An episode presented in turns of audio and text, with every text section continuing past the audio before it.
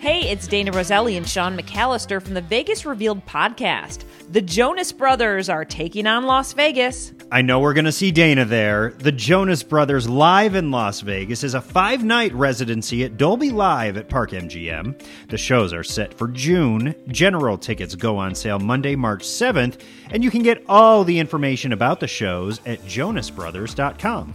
Singer songwriter Corinne Bailey Rae announced her first solo headlining tour in more than five years, and it's going to include a one night only performance at Wynn Las Vegas. The show is set for Friday, July 15th.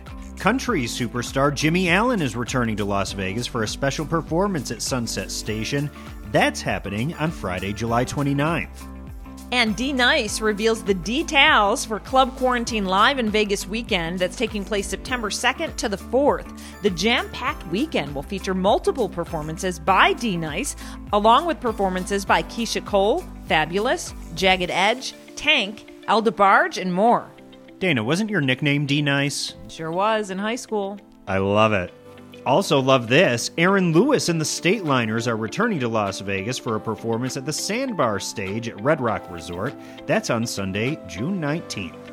Life is Beautiful returns to downtown Las Vegas September 16th to the 18th. Early bird tickets went on sale, but they do go quick. Keep up to date on ticket information, though, and the lineup at lifeisbeautiful.com.